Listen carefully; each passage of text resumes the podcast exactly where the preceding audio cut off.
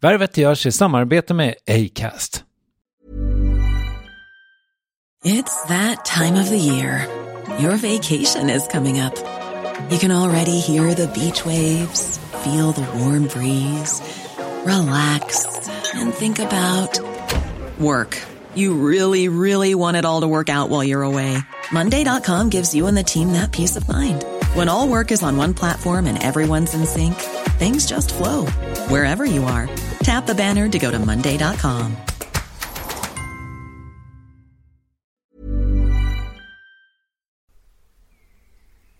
Värvet presenteras i samarbete med Nasonex, utomhusmöjliggöraren, som de inte kallar sig av någon märklig anledning. Men det är i alla fall Sveriges mest köpta antiinflammatoriska nässpray mot allergisk snuva. Och nu kommer ett litet test, så fram med papper och penna du som lyssnar, nu kör vi. Fråga 1. Vill du vara ute mer i naturen? Fråga 2. Sitter du framför en skärm lite för mycket? Fråga 3. Är du allergisk? Om du har svarat ja på någon av frågorna så tycker jag att du ska bege dig till beanoutsider.se. Jag vill för övrigt poängtera att Nasonex nässpray är ett receptfritt läkemedel från 18 år för behandling av symptom vid säsongsbunden och perenn allergisk snuva.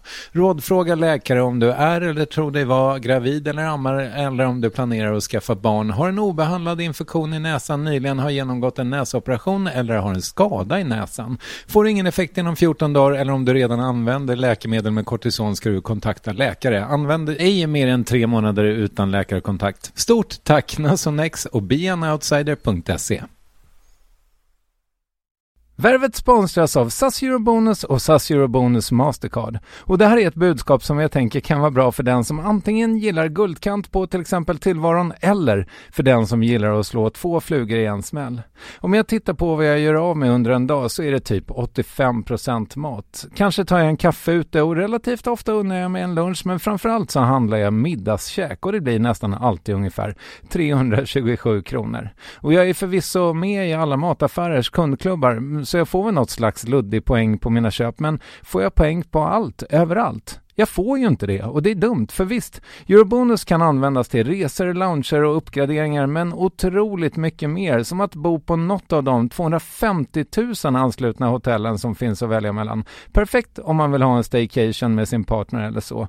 Och just nu, mellan 23 april och 5 maj, får du 5 000 Eurobonus extra poäng om du ansöker om ett SAS Eurobonus Mastercard kreditkort. Kreditkortet som ges ut av SEB Kort Bank AB, där effektiv ränta är 19,27 procent vilket exempelvis blir 47 108 kronor om du använder 40 000 i kredit i ett år. Men det är förstås inget tvång att utnyttja krediten. Få poäng på allt överallt och du börjar på SAS Eurobonus Mastercard.se. SAS Eurobonus Mastercard.se.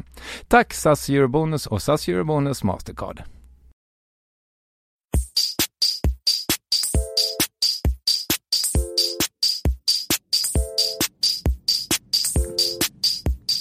Värvet. Värvet. Värvet. Värvet. Värvet.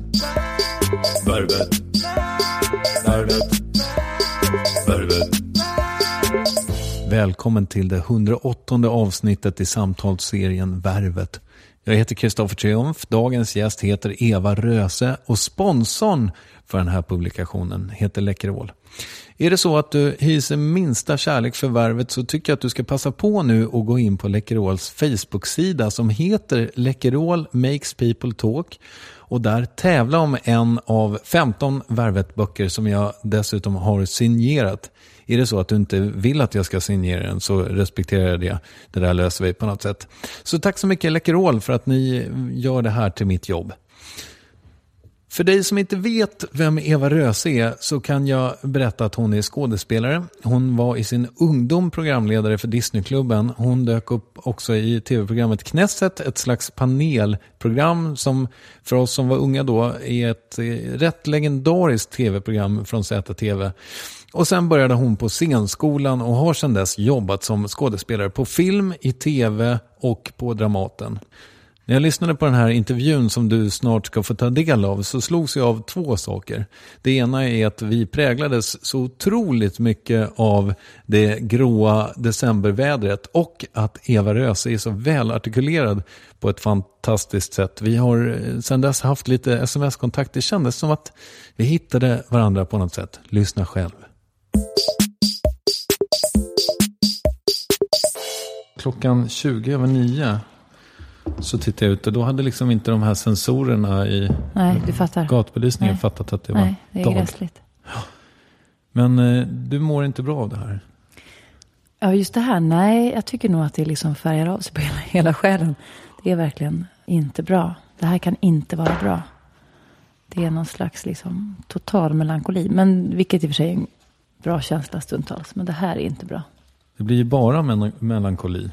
Ja, men det finns ju ingen ljusning. Alltså sen blir det mörkt. Det här är inte bra. Det här är verkligen inte bra. Vad gör det med dig? Nej, men jag blir ju rätt låg alltså.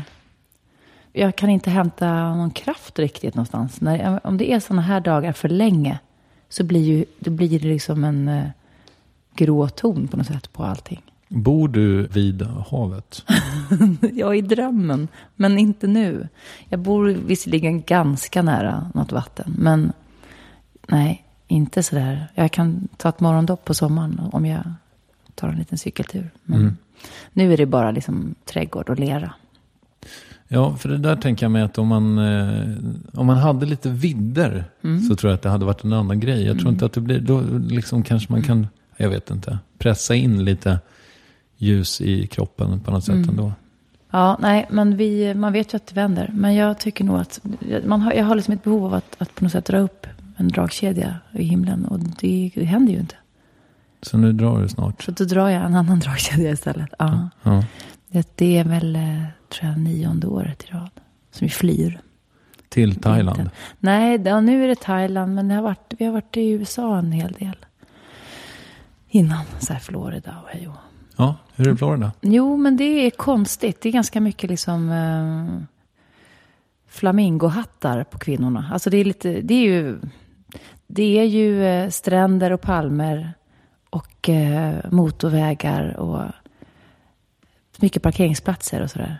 Så att om det är havet och eh, ljuset man vill åt så tycker jag nog att, att Asien är att föredra. Och det finns ju lika många vinklar och vrår i till exempel Thailand som det finns i, i Sverige. Eller man tänker att man tänker Stockholm så tänker man. Jag träffade en turist någon gång som sa att jag, I didn't like it. Det var ju liksom bara den här svartrutiga torget och Drottninggatan. Han hade inte kommit längre. Och då kanske man tycker att Stockholm är rätt ostigt. Men det finns ju ställen i Thailand som inte är liksom Phuket och pingpong show så att säga. Jag tänker att det finns många platser som man har varit på eh, där man aldrig kom bortom det rutiga torget och Drottninggatan också. Mm, säg något. Jag var i Karlstad för inte så länge sedan. Såg jag nog bara det. Jag kan liksom klara av det här om jag vet att jag ska sticka. Eller så får man grotta ner sig i väldigt mycket jobb. Och det funkar ju inte att göra det för mycket om man har för, för mycket familj att bry sig om. Då kan man ju inte grotta ner sig i jobb bara. Det blir ju inte bra. Har du skaffat en sollampa? Nej. Jag såg en Instagram-bild på Pernilla August, tror jag, som satt vid en sollampa. Ja, du menar en sån där solutgångslampa? Ja, det, nej, jag Nej. vet inte. Någon sån som var ställd på skrivbordet, liksom, som lyste. Jaha, med, den- med som, som solen, eller ljus, naturligt ljus. Eller inte en sån som man solade sig med på 50-talet. Nej, utan Nej. En, en vit Ja. jävla... Ja, en sån. Nej, nej, det har jag inte. Nej, det behöver jag inte. Det behöver jag inte. Jag åker snart. Är det bara semester då? 100 procent? Ja, men det har ju utkristalliserat sig till att inte bli det. Utan jag leker att jag bara byter diskho. Alltså att jag bor där nu. Jag har ett annat kök helt enkelt. Men eh, det blir ju lättare att tänka, fria tankar. För det finns inte så mycket som drar bakåt, neråt. Utan det är bara det där huset och så är det havet och det som vi talar om. När Alltid liksom- samma hus? Ja, just nu har det varit i några år. Vi hyrde ju av en, av en vän. Så att vi byter hus. Det är inte att flänga runt överallt och liksom packa om, packa om, packa om. Utan att eh, hinna med. Hinna landa en tanke, hinna längta efter något, hinna få tuppjuck, hinna läsa. Och framförallt att hinna, att hinna med. Och det har varit jätteskönt. Och folk frågar, fan gör ni där i tre månader? Är ni på samma ställe? Och så, men de som är kvar är också ofta på samma ställe. samma diskho. Om det inte är så att man, inte vet jag, och är på turné i Stockholm eller i Sverige. Nej, det är sant. Det är väldigt sällan man går över till grannen och diskar. Och diska där. Va? Och det är inte ens att man behöver diska så mycket. Nej, men jag, för mig har det nog blivit att eh, det finns ett andrum och det finns en själslig upplevelse mer. Att vara någonstans där huden jublar varje morgon. Till skillnad från här, där, man, där det inte är så den här årstiden. Läser du manus och sådär? Eller? Alltså jobbar du på det sättet? Ja, jag har fått vissa grejer såklart skickade så här på, som man kan läsa. Och gjort en del, eh, som det numera heter, self-tape. Så att man ska sätta sig själv på band i en sån här Vimeo-app. Jag håller på att lära mig det. Jag är ju så här stenåldersmänniska. Men det har jag faktiskt gjort. Förra året gjorde jag några sådana provfilmningar, vilket Men- var helt absurt. Men Vänta nu, det här måste du berätta mer om. Det känner jag inte alls till. nej. nej, men så här, förr i tiden. För inte så, men säg för 10 år sedan eller 15 år sedan när jag kanske åkte till eh, LA första gången. Vi har en väldigt bra agent som har mycket kontakter. Så hon skickar iväg mig på saker som jag aldrig lyckas landa. För att jag har något, tror jag, en tröskel som jag bara ska ta mig över. Men då åkte jag i min resväska full med VHS-kassetter. och det är ändå min egen livstid som vuxen människa. Då var det VHS-kassetter man skulle försöka få folk att titta på. Och det var ju också olika system, så det var ju inte alltid de kunde se det. Eller de orkade ju inte ens stoppa in det i, i sin videospelare. Nu är det inte så längre, utan nu har ju världen krympt så att man gör self-tapes. Jag, fick, jag åkte tunnelbana hit till dig. Och då satt jag och läste ett manus. Egentligen ville de ha den self-tapad idag, till exempel. Och då ska jag eh, filma med min mobiltelefon. Repetera in scener och filma det. Och sen så ska jag ha den här Vimeo-appen och så ska jag skicka det till rollsättaren. Och då kan de se min provfilmning samma dag eller som de castar någon annanstans i världen. Om man inte kan komma dit in person så kan man skicka sin första snutt så här då. Men agerar du ut den då, så att säga? Ja, det är jättesvårt och jättekonstigt. Jag hatar det här. Jag är värd, alltså jag, jag har verkligen svårt att göra provfilmningar. Och det här är värre än någonsin. Då ska jag alltså själv, som till exempel förra året, när jag sitter i ett rum. Jag fick plocka ner Buddha-statyerna från väggen för att jag skulle göra en provfilmning för en film som heter Hercules, Hercules, någon stor film. Och då får jag scen, en scen, ja då ska jag vara någon drottning eller vad det var. Det var två olika, men vid ett tillfälle skulle jag vara någon drottning. Och som skulle liksom skiljas från sin son. Han var tvungen att fly, hon skulle bli kvar. Hon visste att hon kommer bli mördad eller dödad. För nu kommer soldaterna ridande va. Ja, då, då. Och jag ska spela, eh, ungarna, min familj får liksom sticka iväg någonstans så att jag får i fred. Jag får plocka ner Buddha-statyerna. Jag får ställa upp den här jävla telefonen. Jag får bygga upp ett berg med barnens böcker. Så här. Lotta på Bråkmakargatan. Så hade jag en ganska tjock bok med barnen i Bullerbyn. Så att det skulle bli lagom höjd för mobiltelefonen. Och så fanns det bara ett hörn i det här huset där det är täckning. Och så var jag tvungen att sitta på knä på sängen och liksom luta mig fram. Du vet, jag fick stå som en liten katt liksom, för att kunna komma in i skärmen själv. Jag hade ju inget stativ. Och jag hade inte så mycket så här, jag har inga kläder och så, jag har ju bara någon strandklänning. Jag tog något som var svart.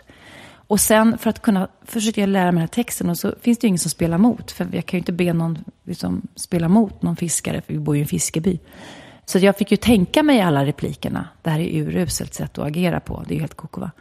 Och sen tänkte jag, det här är så absurt. Jag tittar rakt in i Lotta på Bråkmakargatans lilla tecknade Nuna. Och försöker spela att min son, att han flyr undan riddaren, att jag snart ska dö. Så run, run. Då rev jag ut en bild på någon snubbe i någon veckotidning som har legat där sedan början av 80-talet. Och satte upp den med ett tuggummi på väggen bakom min mobiltelefon. Så att jag åtminstone skulle ha en mänsklig pojke, eller en man var det ju, någon, typ någon Dressman-reklam från Warszawa. Så att jag skulle titta på någonting och tala med. Alltså vad det är bakom filmen känner jag ofta när jag håller på. Det är så jävla urusla förhållanden som man... Men... Och så fick jag liksom springa omkring och bli andfådd och göra armhävningar och bara komma in i någon slags känsla av att, att jag har fyra sekunder kvar tills jag blir halshuggen och att jag måste lämna mitt barn innan, innan liksom gallret går igen. Och sen sätta på kameran och försöka gå ut åt sidan. Sen hoppa upp i sängen som den här lilla katten. Och så spela då mot den här Dressman-snubben. Allt vad jag har med hela mitt hjärta liksom i handen. Och sen stänga av och sen titta. Så bara, fy fan, man ser ju bara axeln. Försöka ställa om telefonen som står på Lotta på Bråkmakargatan. Börja om, krypa ner, göra armhävningar, komma upp i sängen, köra min scen.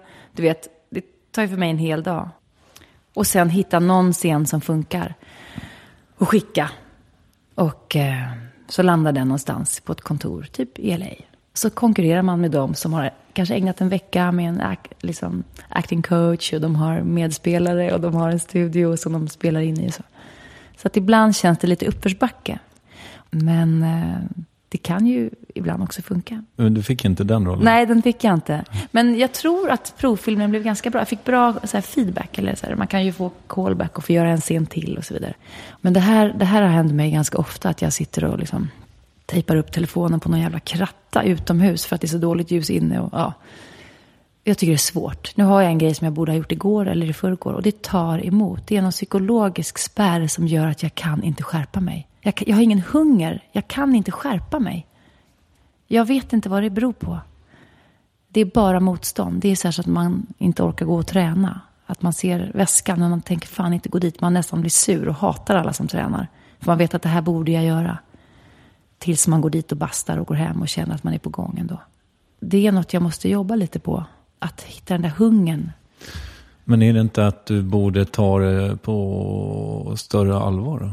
Alltså... Nej, nej, men jag tar det ju på allvar när jag gör det. Och efteråt så är jag verkligen peppad och glad över att jag har gjort det. För att jag, det är också roligt. Jag lägger ner absolut, alltså när jag väl spelar scenen, så lägger jag ner verkligen min själ i det. Mm. Det som är konstigt är att det finns ingenting av mitt yrke här. Jag spelar mot en Dressman-bild uppsatt med ett tuggummi. Det finns ingen medspel, det finns ingen... Jag har, jag har ingenting att studsa mot. Nej, liksom. men det är liksom. där jag menar att du borde ta det på större allvar. Jo, men vet du vad? Förra veckan gjorde jag det. Då, då ringde jag faktiskt en kollega som jag inte har träffat på ett år. För jag vet att han pratar bra engelska och sådär. Och så liksom anställde jag honom kort. Frågade om han kunde hjälpa mig. Och då, det kändes bra. Jag var i en studio och fixade ett stativ och, och han var medspelare. Så då kände jag mig att jag närmar mig någon slags professionalism. Men då ägnade jag så oerhört mycket tid åt att fixa den här studion och komma upp med den här lilla lampan och lära mig Vimeo-grejen och eftersom jag är så oteknisk. Så jag ägnar kanske 100% åt att få till det och sen 1% då som inte ens finns åt det jag egentligen ska göra. Och till slut skrev jag liksom bara ett långt mejl till min agent. Bara, snälla, kan inte jag få sköta mitt jobb? Så kan någon annan få sköta det här. This is not my fucking jobb. Jag, jag fixar inte det här egentligen. Det tar all min kraft. Att liksom göra allt runt omkring. Jag vill bara få göra mitt jobb. Som är att försöka göra den här scenen. Så där konkurrerar jag kanske med folk som är så helt hypade och snajdiga på att som inte tycker att teknik, det, det är bara en hjälp och man kan liksom... Ja, men det är där jag, precis. Du menar att jag borde bli mer proffsig där? Ja, bara lägg ut det på någon jävel. Ja, ja. Jo, men absolut. Du får hitta någon Dramaten, eller vad heter det, scenskådespelare som skulle mörda för att filma dig med Vimeo. Ja, precis. Det är väl det kanske. Men det är något med det här, det är något slags motstånd. Men jag, jag, jag kände ändå att jag var lite på väg då förra veckan när jag ändå gjorde den där. Det kändes rätt. Mm, nu ska du, precis, nu la du ut agerandet från Dressman till Ja, till en, en riktigt bra skådespelare. Mm. Nu gäller det bara ett teknik, nu ska du ha liksom en... Ja, men nästa grej måste jag göra ju på söndag. Annars är det kört liksom. Mm. Jag har alldeles för många gånger skitit i att göra de här sakerna. Och svarat på så nej men jag kommer inte hinna eller jag har ingen telefon eller... Jag fick skaffa en ny telefon nu förra veckan för att kunna göra det här ju. För att det inte gick då så bra sist. Så att jag närmar mig med små, små steg. Men jag har alldeles för ofta skitit i det. Och det känns ju inte bra. Det är något som gnager lite. Det stämmer inte med min syn på mig själv. Jag är väldigt, eh, liksom... Jag är inte den som lämnar grejer. Det stämmer inte. Så när jag väl gör det så känns det ju riktigt sugigt alltså. När jag mm. inte har gjort mitt jobb eller när jag inte har liksom varit proffsig. Det är ungefär som att jag fick, jag fick två bingolotter av någon nu som sa så här, spela nu, det är uppesittarkväll. Jag har aldrig spelat Bingolotto, jag har aldrig sett på det. Och jag fattade absolut ingenting. Det var så mycket siffror, så efter fem minuter så kände jag att det här är absolut inget. Men nu ligger de där lotterna och tittar på mig. Det var ju massor med spel. De ligger ju kvar på köksbordet och tittar på mig. Och jag vet ju att jag har ju vunnit säkert en bil och tre resor. Men jag orkade naturligtvis inte sitta och spela något spel. Men det är lite samma att när man inte famnar ögonblicket eller chansen när man nu får en förfrågan så är det ju onödigt. Det finns ju de som verkligen skulle hoppa ur liksom badbrallan för att få en audition till LA. Men jag har något jävla motstånd alltså. Men nu kommer ju, nu, nu, nu märker man ju ändå att det funkar för många andra.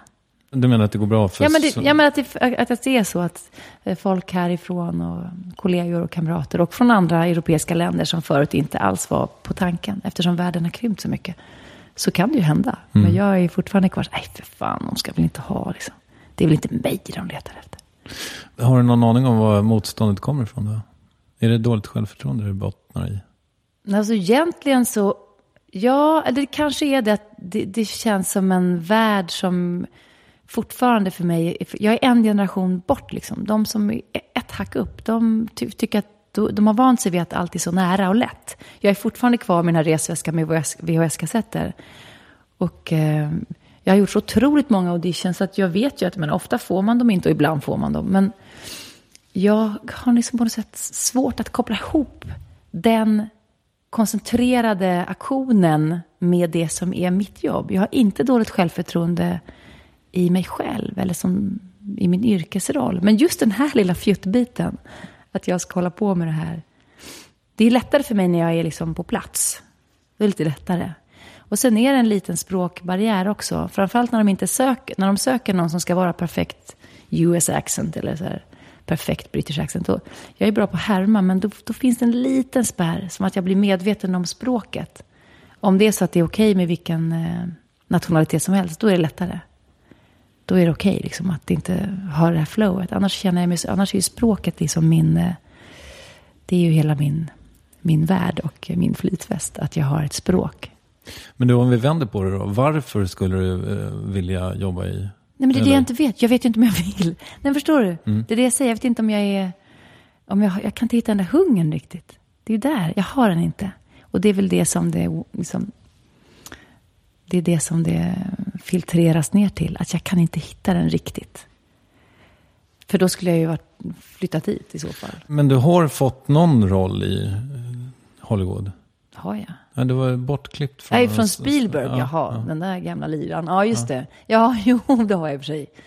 Vilken film var det? Med, vad heter den? Munich, München. Jaha, mm. just det. Just det. Ja, men det, det stämmer. Men, Men då fick, du, då fick du i alla fall rollen. ja, det, det är sant. Ja. Men det var väldigt liten roll. Alltså det, det räknas knappt. Det var ju mer som det stora äventyret. Det var mer roligt att... Eh, hade det varit en, en svensk film så hade jag ju aldrig gjort det. För det gick- var knappt någon roll. Det var en liten roll, men det var ju mycket mer för äventyret. Jag är ganska mycket för äventyret. Jag, det tycker jag är... Det är det som är det man... Som är behållningen eller det som jag egentligen längtar efter. Sen kan ibland kontexten vara i marginalen. Förstår du vad jag menar? Att bara det finns någonting, bara det finns antingen måste innehållet vara fantastiskt eller så måste kan innehållet vara ganska blekt. Men om äventyret i sig, kanske platsen dit man ska eller omgivningen eller människorna man ska jobba med. Eller, om det är intressant så kan det väga upp att kanske rollen är ganska plain eller så att det gäller bara att hitta en anledning att veta varför man ska göra någonting. Och ibland är rollen inte så kul och inte omgivningarna heller. Men då kanske det finns en skådespelare man gärna vill jobba med. Eller en, kanske en regissör man är nyfiken på. Att man på något sätt ändå vill se om det kan bli ett äventyr. Och ibland stämmer allting men det blir ändå skit. För det kan vi inte veta. Är du på den platsen i karriären att du kan eh, välja jobb? Nej, inte riktigt. Alltså jag, jag får ju mycket förfrågningar. Det får jag. Så på det sättet kan jag välja. Men jag kan nog tycka att jag... Eh, jag kan absolut inte välja... Det är inte så att jag har liksom högar med spännande filmmanus. Till exempel. Jag väntar ju fortfarande på att eh, hitta den där filmen. Jag tycker att på teatern jag, har jag gjort väldigt mycket spännande, bra uppsättningar. Men det är ju inte så många som ser det. Det är ju bara de som går på teater i Stockholm. Vilket är några tusen sådär såklart. Men just vad gäller film så, som jag älskar eh, så har jag inte gjort någonting tycker jag. Egentligen. Överhuvudtaget. Jag kan nästan inte säga någonting som jag har gjort som jag skulle kunna ha på ett CV. Va, Kan du inte? Kan du?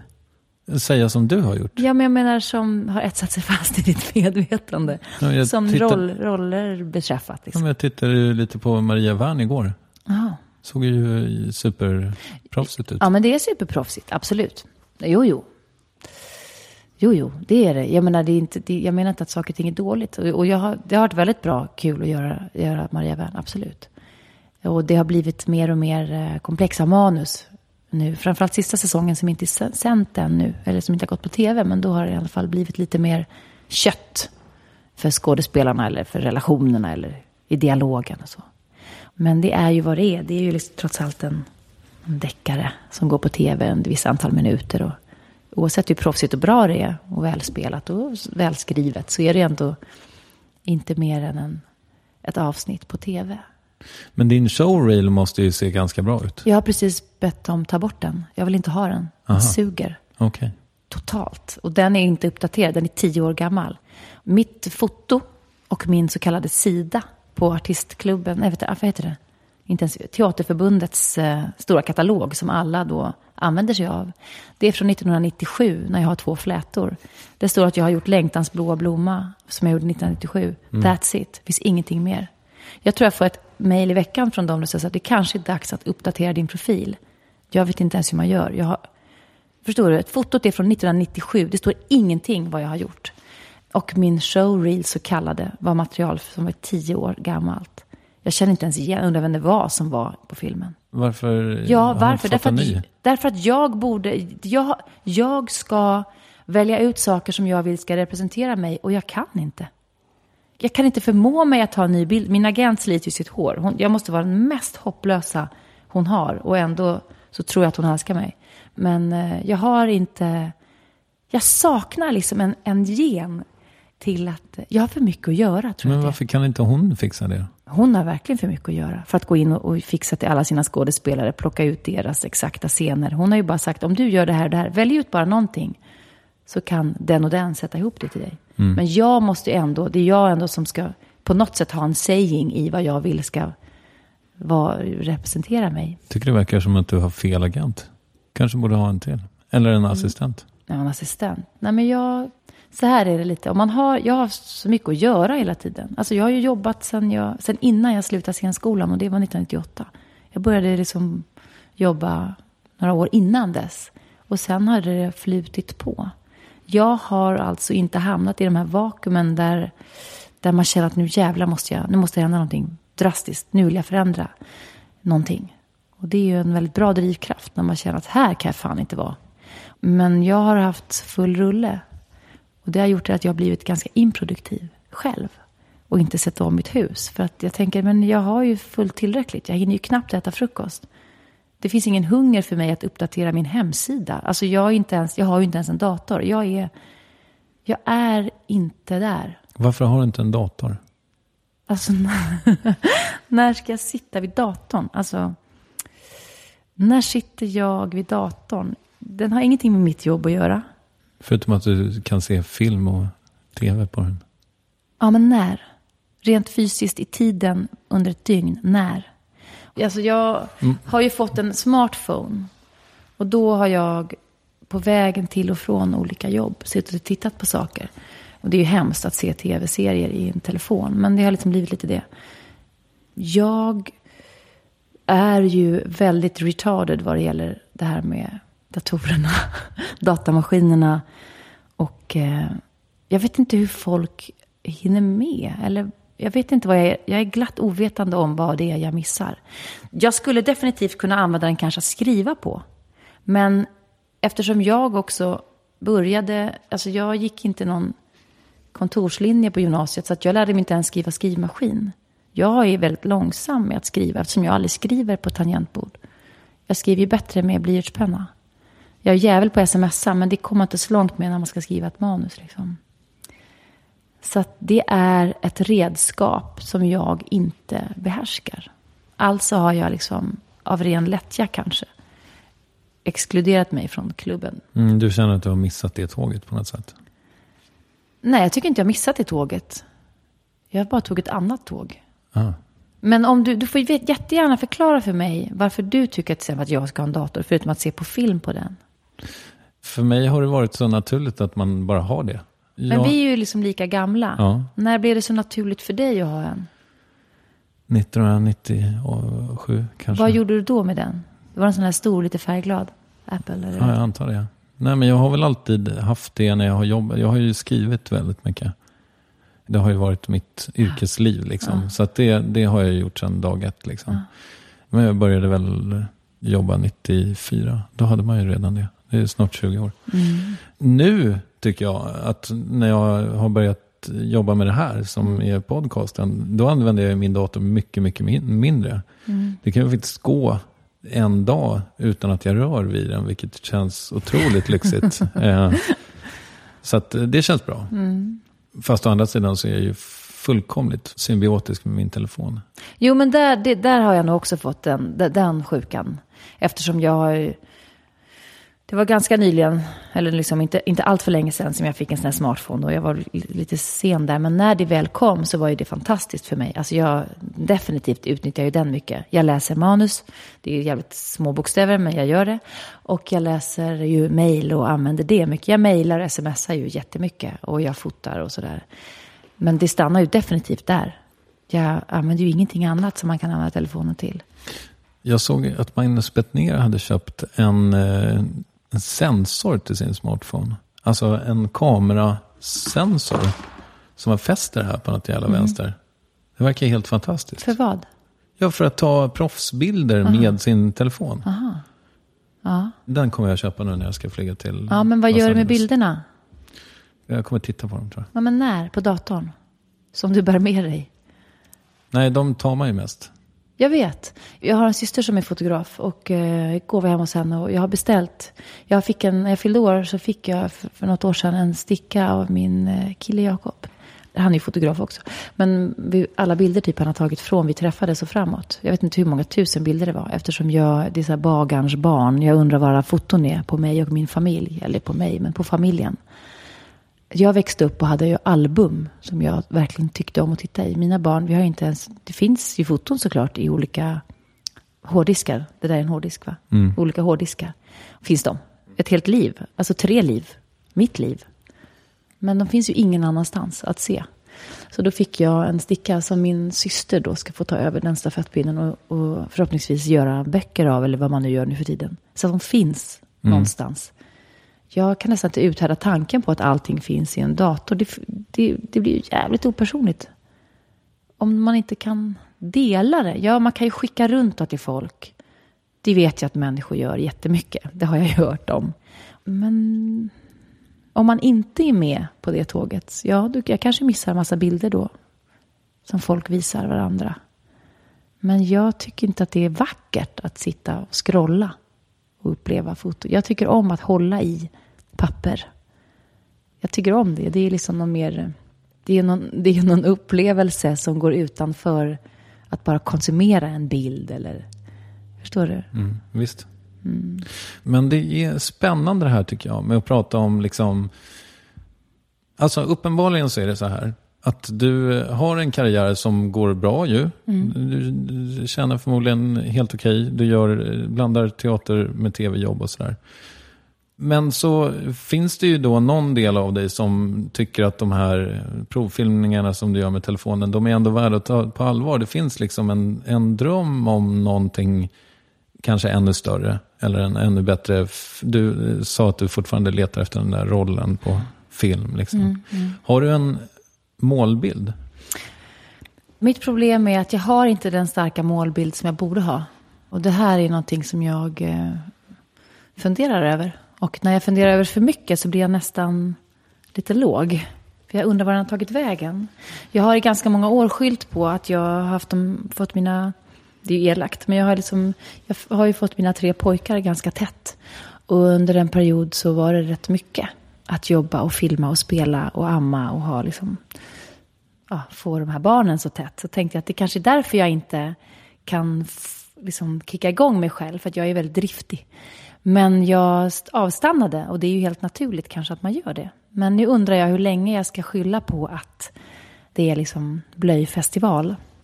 Jag tror inte att jag har en ursäkt längre och då kommer det ju... Det är väl det jag ska meditera över nu när jag ska vara utanför min zon. Eller kanske i min riktiga zon i tre månader att fundera över vad det är som är min målbild. Jag, eh, jag skulle vilja ha, det är väl äventyret som jag tycker om, att drömma om. Att, eh, att inte vara fast någonstans, att kunna få göra lite som jag vill. Att eh, utnyttja min fulla potential, vilket jag absolut inte gör. Men någonstans är det också roligt. Det är som att ruva på en liten hemlighet som kanske är fåfäng bara för mig och aldrig någon annan kommer dela. Men att jag vet att eh, jag utnyttjar liksom 25 procent av min potential. Så är det också någon, någonting lustfyllt i att tänka på hur det ska bli när jag verkligen gör något av det. Jag kanske dör med den, med ett leende på läpparna och tänker, haha, där fick ni, jag höll allt för mig själv. Men det, också, det kan också vara liksom ett, ett, försvar. Men någonstans så håller jag på att vänta in mig själv. Och snart kommer jag inte kunna vänta längre för att jag har ingenting att skylla på. Men känslan har varit att jag tror att det är så här, förstår du Kristoffer, att jag, det är, ingen annan som, det är ingen annan som kommer göra det åt mig. Jag tror, jag kommer aldrig kunna komma på tal för de roller som jag skulle vilja göra för att jag visar inte mig själv riktigt. Hur ska då någon kunna veta att ja, men det här kan hon göra? Eller? Så att jag måste nu bara upp på barrikaden. Jag, får liksom, jag sitter på avbytarbänken lite och jag är uppvärmd. Liksom. Men om jag ska spela matchen så måste jag kanske helt enkelt eh, ställa mig upp. Liksom. Vad är det för roller du vill göra? Jag skulle vilja ha lite mer komplexa. Alltså jag tycker att jag ibland stundtals hamnar lite i ett fack. Antingen ska jag göra den tuffa tjejen, jag kan vara jättetuff och jätte, så här, snabb i käften och kan vara jättehård. Och ibland när jag får såna utländska grejer så är det alltid någon, ja det är någon karismatisk person och ofta ska hon vara lite så här snygg. Och det har varit lite allt från så CIA-agenter till olika sidekicks eller jag tror kanske att jag måste skapa det utrymmet själv. Jag tror inte att jag kan... Eh, det känns på något sätt som att... Um... Ja, jag vet inte. Jag måste, jag måste fundera. Jag kan inte svara riktigt. Alltså, tänker du att du ska skriva din egen drömroll helt enkelt? Det naturliga svaret vore väl ja, men jag tror inte på det själv. Att jag kommer, att jag kommer göra det. Fast jag vet inte. Det är det jag funderar över. Men om jag tänker att jag ska skriva åt mig själv så tappar jag liksom lusten. Det är inte där drivkraften är i så fall. Jag kan inte riktigt förklara det. Men det... Nej, men det kan jag helt relatera till. Jag har ju haft jättemånga projekt. Alltså jag är ju en teoretisk entreprenör. Och mm. Det har jag alltid varit. Och det här är ju liksom, värvet är ju bara ännu ett utslag av det. Men det ja. visade sig vara lyckligt. Ja. Eller så här, någonting som tog fart. Mm. Och jag tänker mig att saker som vill bli gjorda blir mm. gjorda. Ja, jag vet. Man har ett ansvar. Eftersom jag betraktar mig själv som konstnär så har jag också ett ansvar att det inte bara ska stanna vid min läst. Eh, så att säga, eller stanna vid, vid, vid en tanke. Men jag tror att jag har kommit till ett skede, och nu ska jag berätta det för dig, vad jag har funderat över. Jag har ju under väldigt lång tid, eftersom jag kom in i den här tv-svängen när jag var 18 år, och precis tog studenten och började på tv. Det fanns bara tre kanaler. Det blev väldigt, liksom, det blev väldigt mycket. Att synas i tv varje vecka blev så här rätt mycket. Just då, när man är ung och håller på att formas. Men då, slog, då började jag redan då att ha någon slags linje. Att jag skulle liksom hålla med att inte vara med på allt och hej och Att ha någon slags här, någon typ av integritet gentemot eh, att inte hålla på och medverka i alla program och lekprogram och prova kräfthattar och i olika tidningar och så här. Och sen har det där växt. Sen har jag naturligtvis, jag menar, jag figurerar i olika sammanhang, men ofta, jag kan alltid på något sätt relatera det till eh, mitt jobb eller så. Och sen har det här vuxit nästan som en liten miniborg runt mig. Att jag just nu håller på och väger över hur mycket privat kan jag vara? Hur mycket Eva ska jag visa?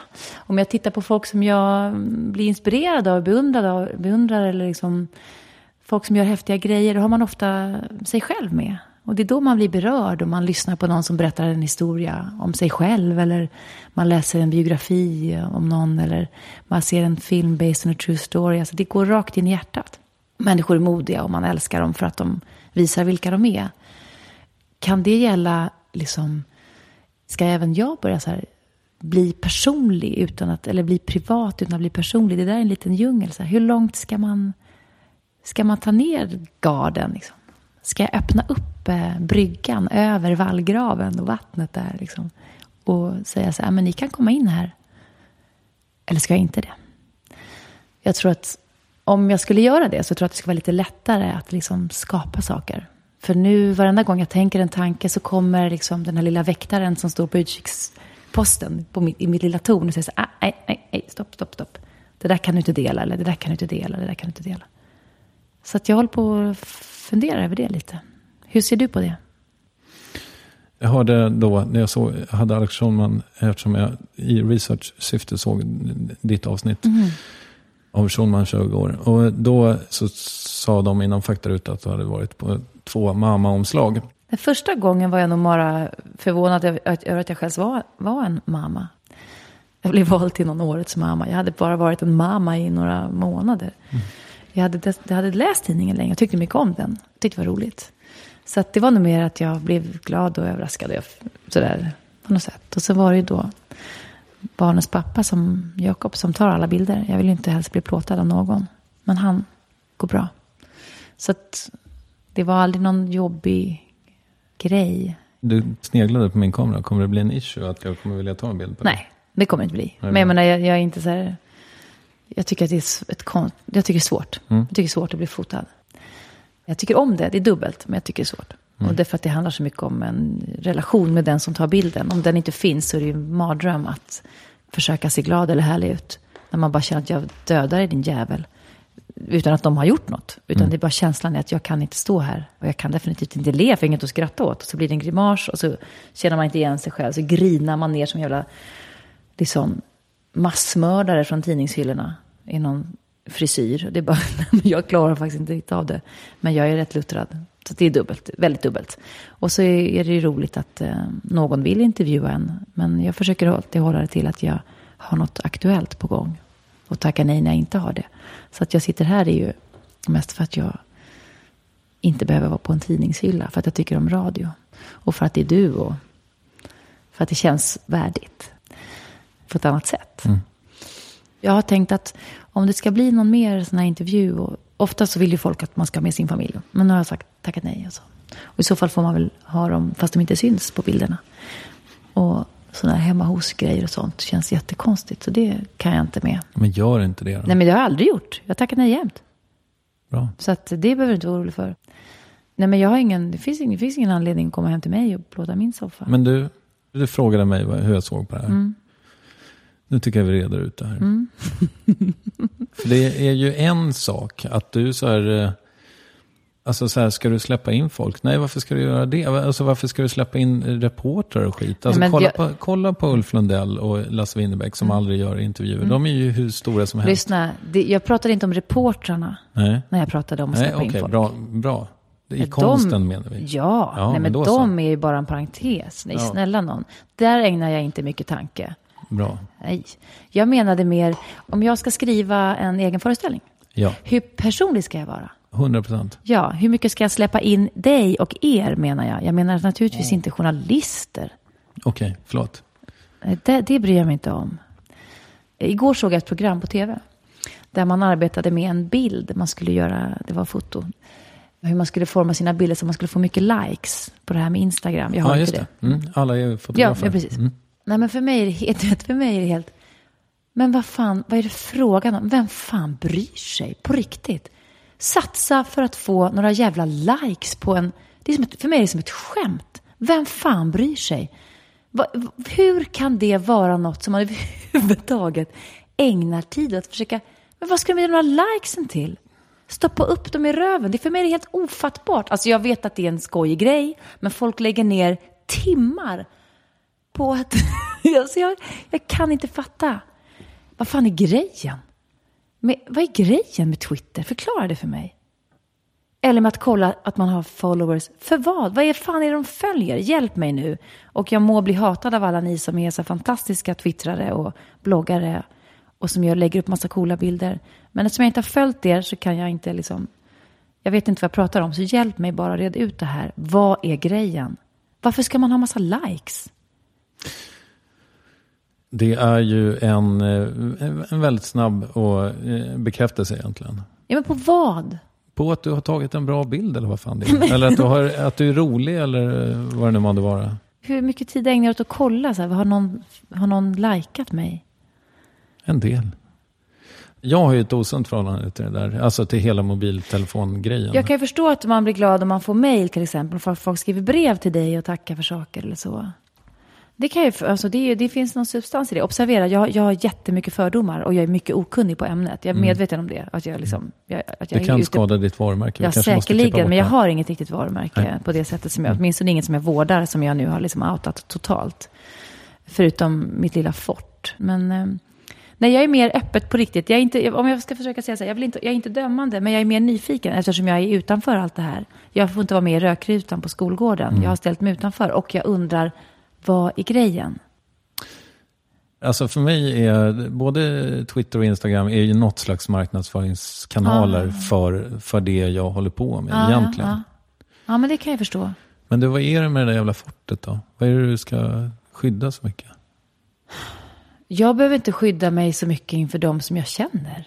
Jag behöver inte skydda mig egentligen för någon. Jag går inte omkring med en totalrustning. Men det är liksom, allt är ju inte alltid till salu på något sätt. Allt är ju inte alltid till för alla. Men jag inbillar mig att man kan få ha en plats ändå i det offentliga rummet utan att vara till för alla.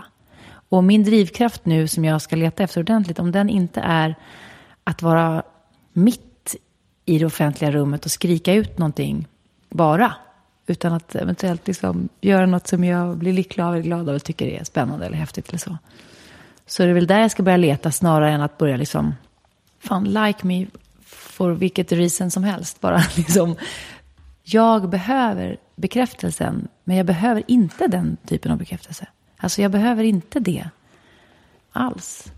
Men däremot vill jag såklart att om jag gör någonting i mitt jobb, att folk ska se det. Det kanske är en jättestor grej. Jag kanske absolut borde vara mer verksam eh, i de här medierna för att få folk att komma till teatern eller att se en film. Men jag, jag tror inte jag kommer lägga kraften på det. Utan det är kanske något jag får lära mig då, om det är det, ny, om det, är det, som, det nya, det är skitgammalt, men om det är det som är grejen. Men det känns inte som det är mitt jobb heller. Jo, om jag skulle, om jag skulle komma med någonting eget, liksom, som jag verkligen skulle vilja nå ut, och jag kan inte ställa mig på torget och ropa i en megafon, då skulle jag ju göra mycket. Eller som nu när jag spelat den här föreställningen, då gick vi liksom med flyers, och jag har skickat mejl till folk, och jag verkligen vill att de ska komma till teatern. Verkligen vill, och då gör jag mer det. Men det är det här liksom, gamla sättet, på något sätt, att försöka få folk till teatern. Och jag har väldigt mycket unga, framförallt tjejer, som jag har som... Men de når ju, de når ju mig mer via handskrivna brev faktiskt, som kommer hem till mig mycket. Och ibland genom olika pressavdelningar så jag når. Men jag kanske skulle kommunicera mer med folk. Men jag, just nu förstår jag inte hur jag skulle hinna det. Att vara uppdaterad och hinna det på det sättet. Jag svarar ju alla. Jag skriver ju brev med penna och papper tillbaka med frimärke. Det gör jag. Men jag tror inte att det där drivet är heller alltså. Sen är jag jätteimponerad av folk som ägnar så mycket tid åt att kommunicera med omvärlden. Men man ska ju också hinna ha någonting att kommunicera om. Och det är häftigt med driftiga människor som skriver eget och gör eget och kommer med poppar upp med idéer, idéer, idéer, idéer. Det låter ju som att eh, om du har svårt att hitta din, hitta din mojo, heter det så? Det heter det va? Det, var lät ett roligt, ja, det var ett kul ord. det. Eh, Mojo. Nej, men om du har svårt lite grann att komma tillbaka till din drivkraft, Mm. är det så att du är det, omprövar du liksom, är det det här du ska hålla på med? Alltså, Nej, absolut inte. Alltså, jag är skådespelare och jag tycker det är det vackraste, finaste, bästa yrket som jag kan ha. Jag skulle aldrig kunna tänka mig något annat. Det ge mig liksom djup tillfredsställelse att, att gå in, att, att liksom... Och jag vet att jag, har, att jag är bra på det och att jag har en känsla som inte kan verbaliseras i ord i hur jag arbetar. Men att det är mitt absolut rätta element. Och jag känner mig oftast liksom som mest hemma och väldigt fri när jag på, står på scenen. Och film är så mycket annat runt omkring. Och jag tycker det är ett magiskt medium också. Jag älskar att vara publik. Så att jag är ju helt rätt. Jag är absolut där jag ska vara. Och jag har otroligt mycket att ge. Otroligt mycket mer att göra och att ge. Och jag känner mig helt hemma i att stå på en stor sten, scen framför, liksom, Ahnsten, framför tusentals människor. Jag känner mig aldrig nervös. Jag känner att jag är absolut där jag ska vara på något konstigt sätt. Självklart ska jag stå här, mitt på torget. Men det gör jag när jag har någonting att säga. Och det har jag när jag eh, gör min roll eller så. Eller för den delen privat på liksom olika tillställningar. Jag problem med alls att liksom ta den platsen och fokus. Och att, vara den, att vara berättaren. Liksom. Det är väldigt lustfyllt och roligt. Men du har fortfarande bara nått upp till 25 procent. Ja, det tycker jag nog. Det tycker jag definitivt. Och det kanske vi alla kan liksom inbilla oss. Det kanske är en inbildning. Det kanske bara blev 26 procent. Men, men skitsamma. Det är liksom någonting som ändå jag gläds åt att eh, det finns mycket kvar. Jag skulle vilja göra mycket mer komedi. Mycket mer komedi. Bra komedi. Jag skulle vilja göra mer komplexa, dra, dramatiska, tunga roller. Såklart. Men drivkraften är inte egentligen bara så här, nästa roll. Det är, då är det bara jobbet. Alltså jag vill ju ha äventyret utanför jobbet. Det är kanske där det krockar. Att jag vill liksom vara fri utanför. Att hinna tänka de där tankarna. Att eh, hinna ha de här diskussionerna om högt och lågt med människor. Att liksom få vara en dedikerad elev på något sätt. Fortfarande, jag är mycket nyfiken och tycker att det är... Jag undrar vad folk gör och vad de tänker och jag undrar hur folk lever. Och jag förstår det, jag är liksom... Jobbet är en stor del, men det är definitivt inte det största i mitt liv. Liksom, på något sätt. Och har fått stå tillbaka jättemycket. Så att nu är det så här, fan vad coolt. Jag kan jobba, vilken bonus. Jag har de här ungarna, de är jättesmå. Och jag kan ändå jobba. Då blir varje jobb som en rolig överraskning. Det är som en present man får. Men att ha den där hungern efter, vad blir min nästa grej? Eller, den har inte kommit ännu. Men mm. den kanske är på väg. För nu är mitt yngsta barn ja, han, han ska fylla två. Du är uppvuxen i Vårberg. Berätta om den platsen när du växte upp. Ja, Vårberg är en sån här 70-tals, eller det är en förort som, uppe i Säntat så är det ju ett miljonprogrambygge då. Med höghusen och sen så finns det alla jättestora villor vid vattnet. Det ligger vid vattnet. Och sen finns det radhusområdena som ligger mellan skogen och vattnet. Och eh, mina föräldrar köpte en tomt där det bara fanns en pinne. De valde, först av alla i kön, och de valde en tomt som var vid skogen. Med lite vatten. Så att där byggdes ett radhus och dit flyttade de innan jag var född tillsammans med mina systrar. Och sen föddes jag där, i skogen. Och eh, det var en bra plats att växa upp på. Det var ju en rätt bra mix då mellan, mellan barn. Med de stora villorna och höghusen och radhusen som alla gick i skolan tillsammans. Och eh, nära till eh, Skärholmen, eller Skärharlem som vi sa när jag gick i gymnasiet där. Det var så här lite tufft då. Så det var tryggt till en viss gräns. Tills man började bli liksom tonåring och då var det lite rörigt. Med så här lite gäng och lite bråk. Och, men definitivt att växa upp i det här radhuset var ju väldigt bra för barn. Och för mig. Du har ingen eh, limsniffar-aura direkt. Nej, det har jag inte. Du var idrottstjej va? Ja. Jag höll på med gymnastik och eh, teater och fotboll. Jag var målvakt i damlaget. Jag fick börja, jag blev, vad heter det, headhuntad. När jag från flicklaget, jag var typ 12-13 så ville de ha mig upp till damlaget. Så att jag stod ju där som en så här liten darrande, jag kallas för panten för jag var jävligt vig och snabb i målet. Jag försöker få mina barn att fatta att de ska kalla mig för panten när vi lirar. Men jag var jävligt bra i mål, men jag var rätt liten man mötte ju sådana dam, helt enkelt damlag. Och då var jag bara 13. Och det kom så stora 30-åriga kvinnor och sprang väldigt fort. Och, ja. Då fick jag lära mig att man skulle springa ut och försöka göra sig så stor som möjligt i målet och gärna kanske vråla för att skrämma eller motspelaren. Motståndaren kanske heter i spel. Så att, eh, jag körde fotboll och jag höll på med gymnastik väldigt mycket. Och jag sniffade inte lim. Jag rökte vass nere vid bryggan. Det gjorde jag. Men eh, jag kom, ja. kommer lägga till ett B där på något sätt. Efter. Vi flyttar ett B någonstans så att det blev att du rökte brass, brass. Så vi får en helsida Expressen. Nej, ja, precis. Det är väl det också, apropå allt. Att så fort man säger någonting som man menar så kan det hamna fel. Det stör mig. Men i alla fall. Mm. Nej, jag började röka brass senare, men jag gjorde inte det då när jag var i, i bybryggan. Ja. Så gick jag i gymnasiet eh, i Skärholmen. Var du ett eh, lyckligt barn? Jag var ett lyckligt barn, men jag, jag var ett ganska melankoliskt barn också. Och eh, jag har fått revidera min barndom några gånger. Men jag, var, jag funderade mycket. Jag var ganska... Jag hade väldigt mycket fantasi. Och jag lekte väldigt mycket själv. Och jag var väldigt mycket ute i skogen. Så hade jag mina syrror och sådär. Och så var jag rätt dominant i min klass eller mina vänner. Jag var ju liksom minst av alla. Så att jag tog igen det på de barn som var jag hade liksom höll hov för dem som var lite yngre. Är du så liten? Vad menar du? Nej, men du säger att du var minst. Nej, men jag var minst yngst i min syskonskara. Ja, ja, förlåt. Okay, Nej, jag är inte alls liten. Nej, men du, jag är stor. Nej, men jag var, du var yngst liten alltså. i fotbollsmålet och... Ja, jo, men då var jag, var, jag, jag var ju yngst. Jag var ju yngst. Jag var ja, alltid yngst. Mm. Alla hade alltid redan gjort allt före mig. Jag, jag, kunde aldrig ha, göra någonting som någon höjde på ögonbrynen åt, för jag, allt var redan gjort. Så är det att växa upp när man är yngst. Jag, vi är ju väldigt nära i ålder. Så att på ett sätt var det, och vi bråkade jävligt mycket och det var mycket slagsmål och bråk och så här. Jag var ett lyckligt barn till och från. Och Mm. jag, eh, ja, var rätt, jag hade nog ganska nära till att vara ledsen också. Men det vill jag inte visa för vuxna, men det var jag. Över vad? Över livet tror jag. Förstår du? Den här blå färgen. Över allt möjligt. Jag kunde, sitta och, jag kunde vara ledsen över att jag skulle bli gammal. Jag kunde vara ledsen över att jag inte var fyra år. För det var den bästa åldern tyckte jag.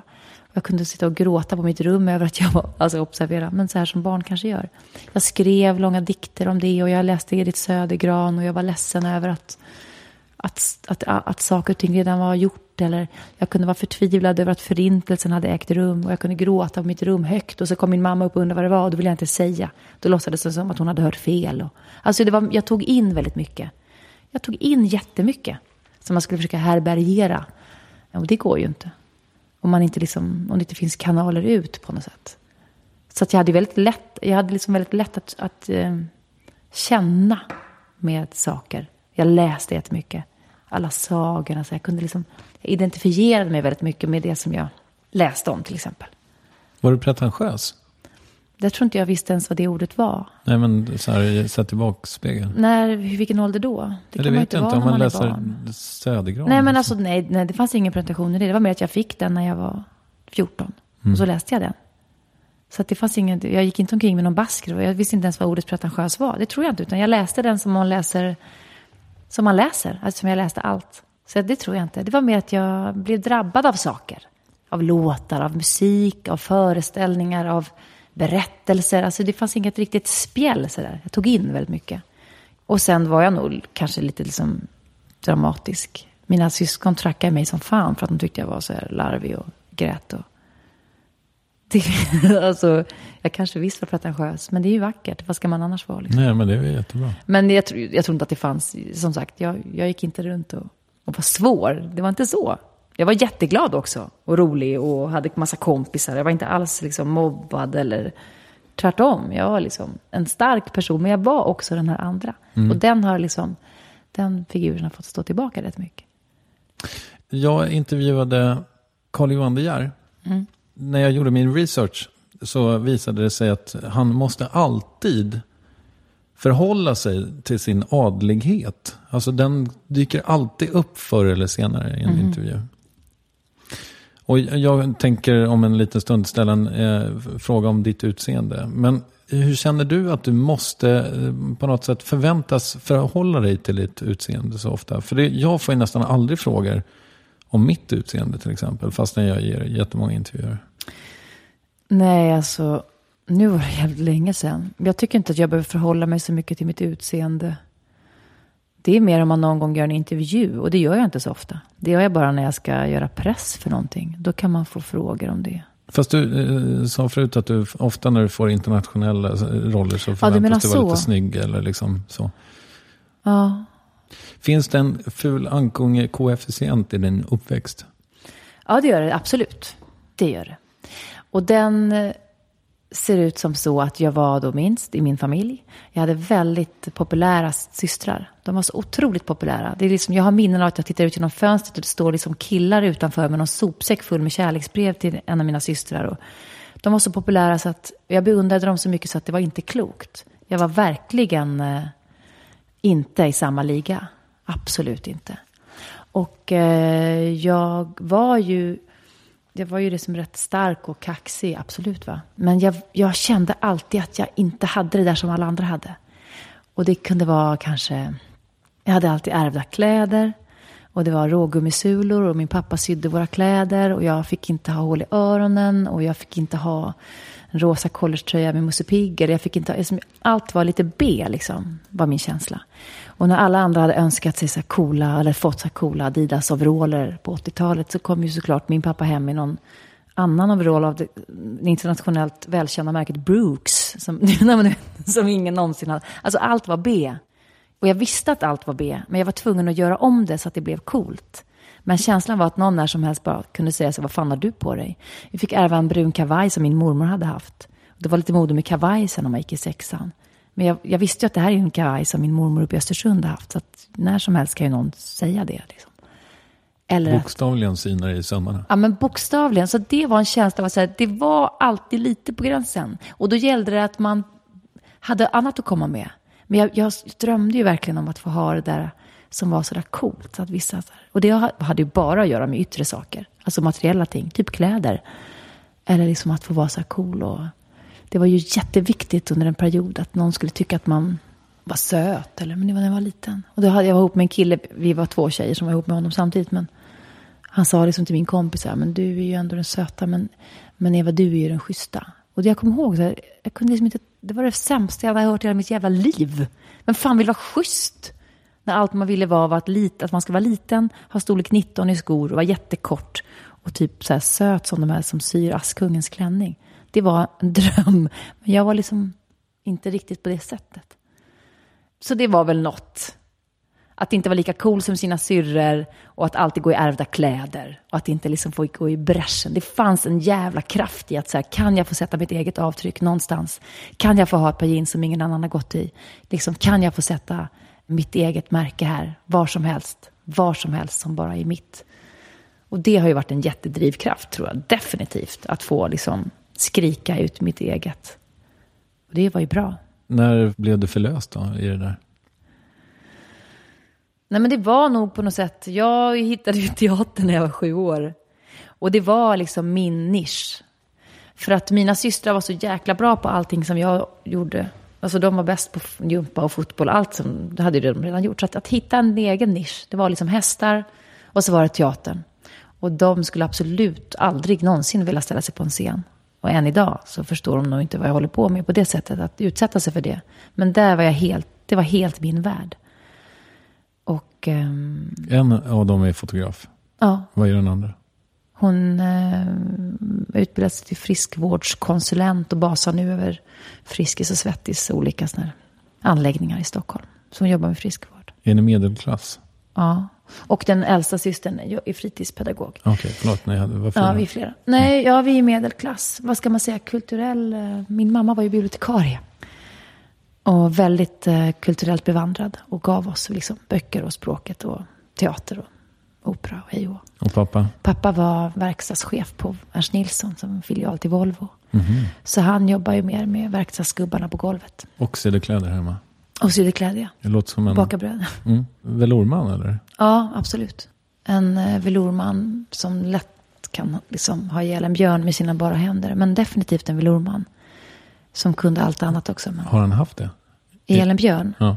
Inte som jag har sett. Nej. Men han har liksom en kanon i förrådet. Och han är jävligt stor och stark. Men han är en, en velourman. At heart. Ja, Är de i livet då? ja visst. Men de jobbar inte? Nej. Hur bra var du på gymnastik? Nej, jag var rätt bra. Jag var rätt bra. Det stod elitgymnast Ja, jo, men alltså, det här kan man ju garva åt. Det var ju truppgymnastik för flickor. Alltså, det var ju inte OS direkt. Idla flickorna. Nej, det var Kransen hette en förening som kom från Midsommarkransen och sen var det Hermes en annan Stockholmsförening. Nej, jag, men jag var bra, men alltså till en viss nivå. Jag slutade ju för fasen med gymnastik när jag var 17.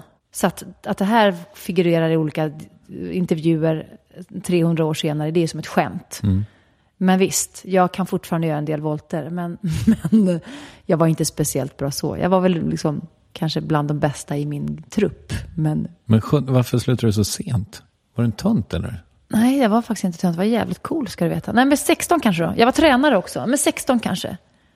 Alltså, jag tror jag tränade fortfarande när jag gick på gymnasiet. Jag minns inte. Jag var tränare. Men 16 då?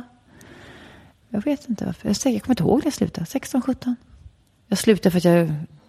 Det gick ju inte mer. Jag slutade vara tränare när jag kom in på scenskolan. För då hann jag inte träna. För de tränar så mycket, de där gymnasterna. Nej, men jag var ingen tönt. Men ehm, jag sniffade inte lim. Hade du lätt att komma in på scenskolan? Ja, tydligen. Jag kom in på en gång. Jag trodde jag aldrig, men det gjorde jag ju. På första försöket. Så jag var 20 år. Så jag, hann inte, jag hade nog förväntat mig att jag skulle hålla på i några år till. Men jag kom in direkt. Det var väl ett sånt där ögonblick som du frågade om för ett tag sedan. När det vände. Mm. Ja, men då blev det liksom... Och första året var det väl ingen förlösning. Men kanske andra året. När jag, väl, när jag började på Dramaten och gjorde någon slags praktik där. När jag var, gick i tvåan på skolan. Och jag kom in i den här världen liksom, plötsligt. Och såg att det var inte som man trodde. Och fick, liksom, fick smak på yrket och människorna där. Och insåg att jag hade en plats där. Det var nog det, när jag hade gått vidare till, från första provet, man söker ju i fyra prov. När jag hade gått vidare till första, jag kom fram och skulle läsa på den här tavlan som hängde på väggen på skolan. Och jag var så jävla rädd så jag gick och hämtade min systers barn som var åtta månader och bar honom i hans babynylon-overall framför ansiktet. Som skydd, för att jag skulle se mitt nummer stod där. Och då gjorde det det. Och då hade jag bara gått vidare ett hack så att säga. Men då förstod jag, det var nog den största förlösningen i mitt liv. Att jag inte var fel ute. Det var nästan större än att komma in på scenskolan. Att jag hade gått vidare första delprovet. För då visste jag. Jag har vetat, alltid liksom haft en sån här lugn övertygelse om att jag vet att jag ska bli skådespelare och det är det jag ska göra. Det finns bara en lite krokigare väg för mig. För jag gick ju inte Södra Latin eller sådana saker. Teaterlinjer och så. Men jag har liksom vetat det. Vad gick du istället? Nej, men jag gick ju i Skärholmen, vad heter det, samhällsvetenskaplig. Jag ville söka till Södra, men jag vågade inte. För jag kände inte att jag hade något där att göra. Alltså, jag hade inga ingångar till teatern alls. Jag hade träffat på sådana här teatertjejer när jag var på olika statistjobb. Och de var så coola och snajdiga och slängde sig med olika pjäsnamn och så här. När folk pratade om Leif Sär när jag kom in på scenskolan. Då trodde jag att de menade Bengt Sänd, han som gör så lite snusk, trubadur med lite snuskiga låtar. Alltså jag blandade ihop, jag förstod inte vem som var vem. Och jag var icke bevandrad i dramatiken. På något sätt. Vem är Leif Sand? Ja, men han är en teaterkritiker som är, var en av de största i Sverige, som många kände till. Och så mm. pratades det om det på scenskolan. Men jag, jag, var inte, jag, jag trodde att man behövde vara på ett visst sätt för att komma in och bla, bla, bla. Det behövde man inte alls vara. Och jag läste med Gunilla Rör som var så här, hon, hon, hon läste scenskoleproverna med mig. Och hon sa att när du söker så håll, var inte inne på skolan bland alla andra. Utan gå ut, ha en promenad, gå runt kyrkan. Så att jag var liksom, försökte förhålla mig ensam och att inte vara där för att det är en speciell energi. Det är ungefär som när du, jag gick på en audition i London och sen så skulle jag, kom jag dit i jeans och en t-shirt, liksom, så här som man gör i Sverige. Och i, i trappan möter jag en tjej som var ut, alltså, nej men det var, hon hade silverplatåskor, hon hade silversprayat hår, hon hade lösögonfransar och någon sån Star Trek-kostym. Det var helt otroligt vad hon hade satsat. Och när vi möttes där, vi skulle söka till samma roll, då tror jag att vi båda två blev lite konfunderade. Hon tänkte nog, eventuellt tänkte hon, tog jag i för mycket? Det kanske hon inte alls tänkte, men i min värld, i mitt fniss, så tänkte jag, hoppas hon tänkte så, tog jag i för mycket? Och själv tänkte jag ju, här kommer någon som inte har förberett sig alls. Tog jag i för lite? Tog jag i för lite. Mm. Men där inne på scenskolan, mm. var det en fantastisk tid? Ja, det var det nog. Inte första året. Det var, det var så mycket nytt och så man måste, måste liksom hitta sin plats i flocken. Och jag var så... Jag visste, nej, det, det var lite rörigt. Men sen blev det en fantastisk tid. Vilken var din plats i flocken? Alltså vi var ju fem tjejer och fem killar. Och många hade jobbat mycket med teater innan. Och var som före mig på det. Så jag var tvungen att ta ett steg tillbaka. Och det var lite ovanligt för mig eftersom jag ofta var så snabb på att hitta en plats i flocken. Och det var ovant liksom. Att vänta in sig mm. själv på något sätt. Och jag var ju väldigt högpresterande. Jag hade liksom femmer i alla ämnen i plugget och utom matte. Men det var liksom så här, jag ville veta, okej, okay, säg vad ska göra så gör jag det. Och om vi skulle ha en tävling på någonting, så här, säg, säg hur långt jag ska springa, så vinner jag. Alltså jag ställde aldrig upp i en tävling om jag inte kunde vinna. Mitt, det enda var att man vinner. Annars behöver man inte vara med. Och det var liksom en känsla av att men antingen är du med och så gör du det bäst av alla, eller så skiter du i det. Och då var jag tvungen att göra det bästa av alla jämt, jämt, jämt. Det var bara någon sån här drive som man har. Och då när jag kom till skolan, det, det handlar inte om att vara bäst. Man ska inte vara bäst på någonting. Du ska bara vara där. Och vara med. Och det var ju konstigt att inte få... Så säg, ge mig något schema, säg vad ska, jag göra, vad ska man göra idag? Säg, okej vi, ska, vi ska öva rösten på de här skalorna, men var, vad, vad ska jag ha nått till när terminen är slut? Alltså jag, på något sätt så var jag inne då i det här sjuka skolsystemet som vi indoktrineras till från sju års ålder upp till 18, att vi ska göra saker.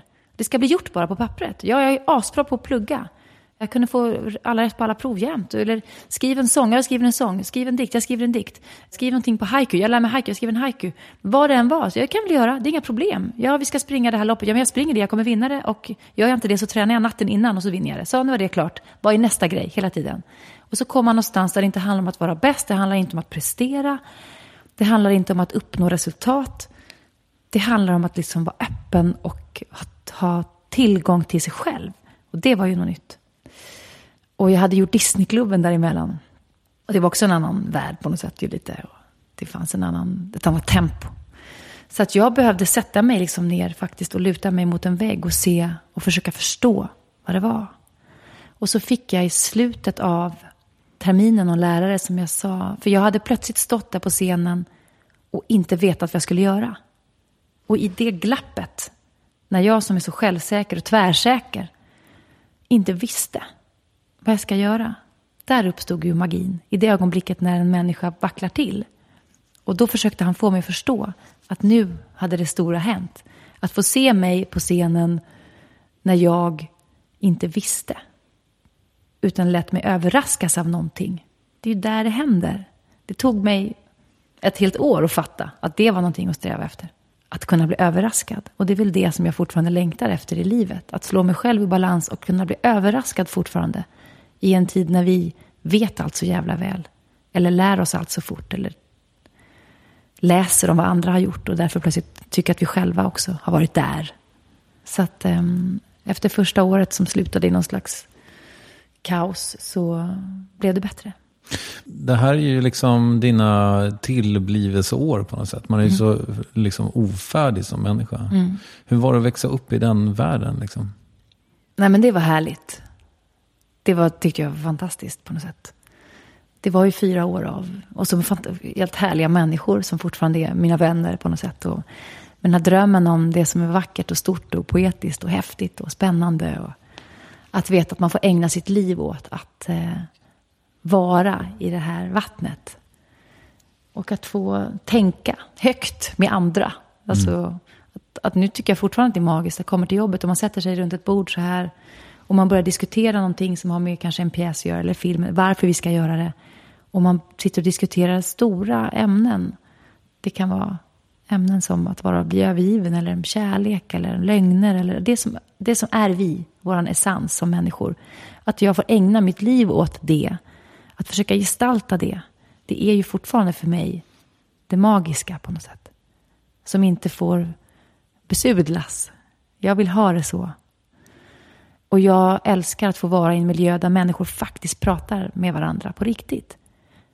För det gör man när man har riktiga saker att prata om på något sätt. Och där man inte behöver prestera i det. Då kan det bli ett samtal om någonting som är stort. Vera Vitali var här nyligen. Och då pratade vi lite om det här med eh, skådespelare och liksom bilden av att skådespelare ska ha så stora egon och så vidare. Men, men teatern är ju väldigt mycket ett grupparbete. Hur funkar det för liksom en... Jag tycker att det känns som en förutfattad bild eller liksom en mening av... De flesta skådespelare jag känner har inte stora egon.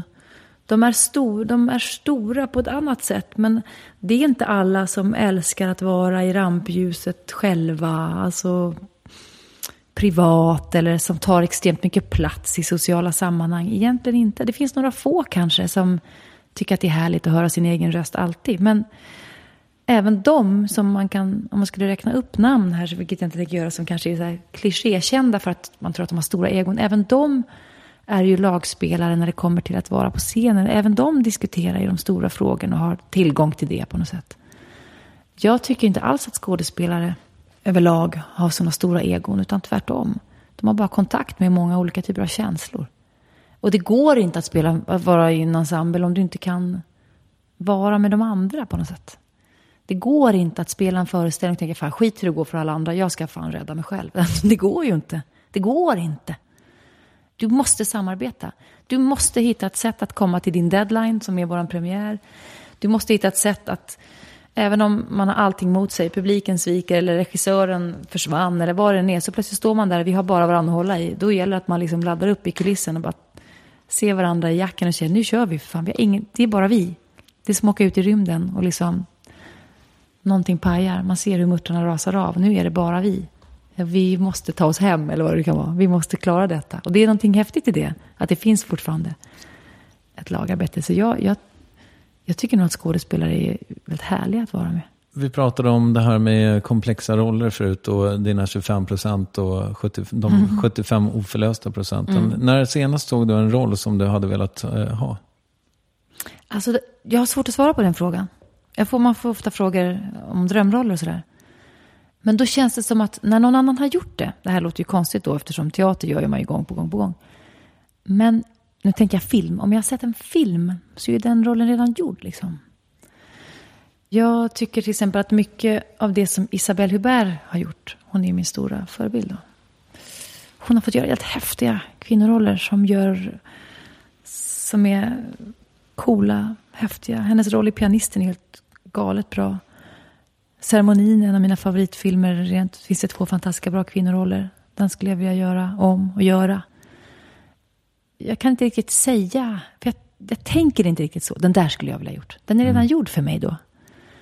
Så att jag tänker inte riktigt så. Men det är kanske mer att, att eh, på något sätt så är det ju mm, det som finns kvar för mig som jag skulle vilja göra det är väl kanske att, att, att hitta en roll som är, det kan vara någonting som är någon som råkar ut för någonting riktigt jävla risigt och jobbigt som får liksom, där man får använda hela sig själv. Det kan vara allt från liksom djupaste förtvivlan till skräck till elakhet, grymhet, kärlek, rädsla.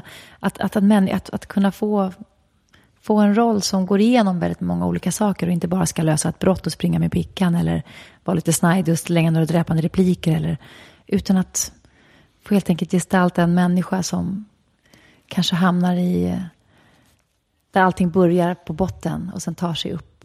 Sådär, som man, som det som jag blir drabbad av när jag ser en film.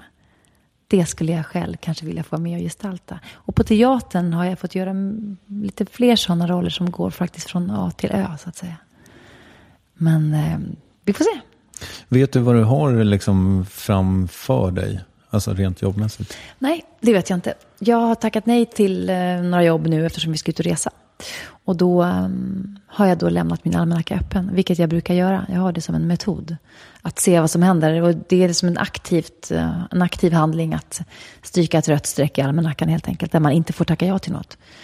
För att jag ska vara borta. Och sen så får vi se. Så att när jag kommer hem till våren så får, får vi se. Ofta, peppar peppar, hittills har det liksom alltid hänt något. Jag gör mig själv tillgänglig liksom för att det där äventyret ska komma och knacka på. Mm. Ibland är det stort och ibland är det litet.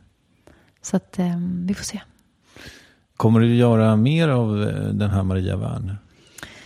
Jag vet inte faktiskt. Vi har, vi har fått någon förfrågan, men eh, det är ingenting som är aktuellt just nu.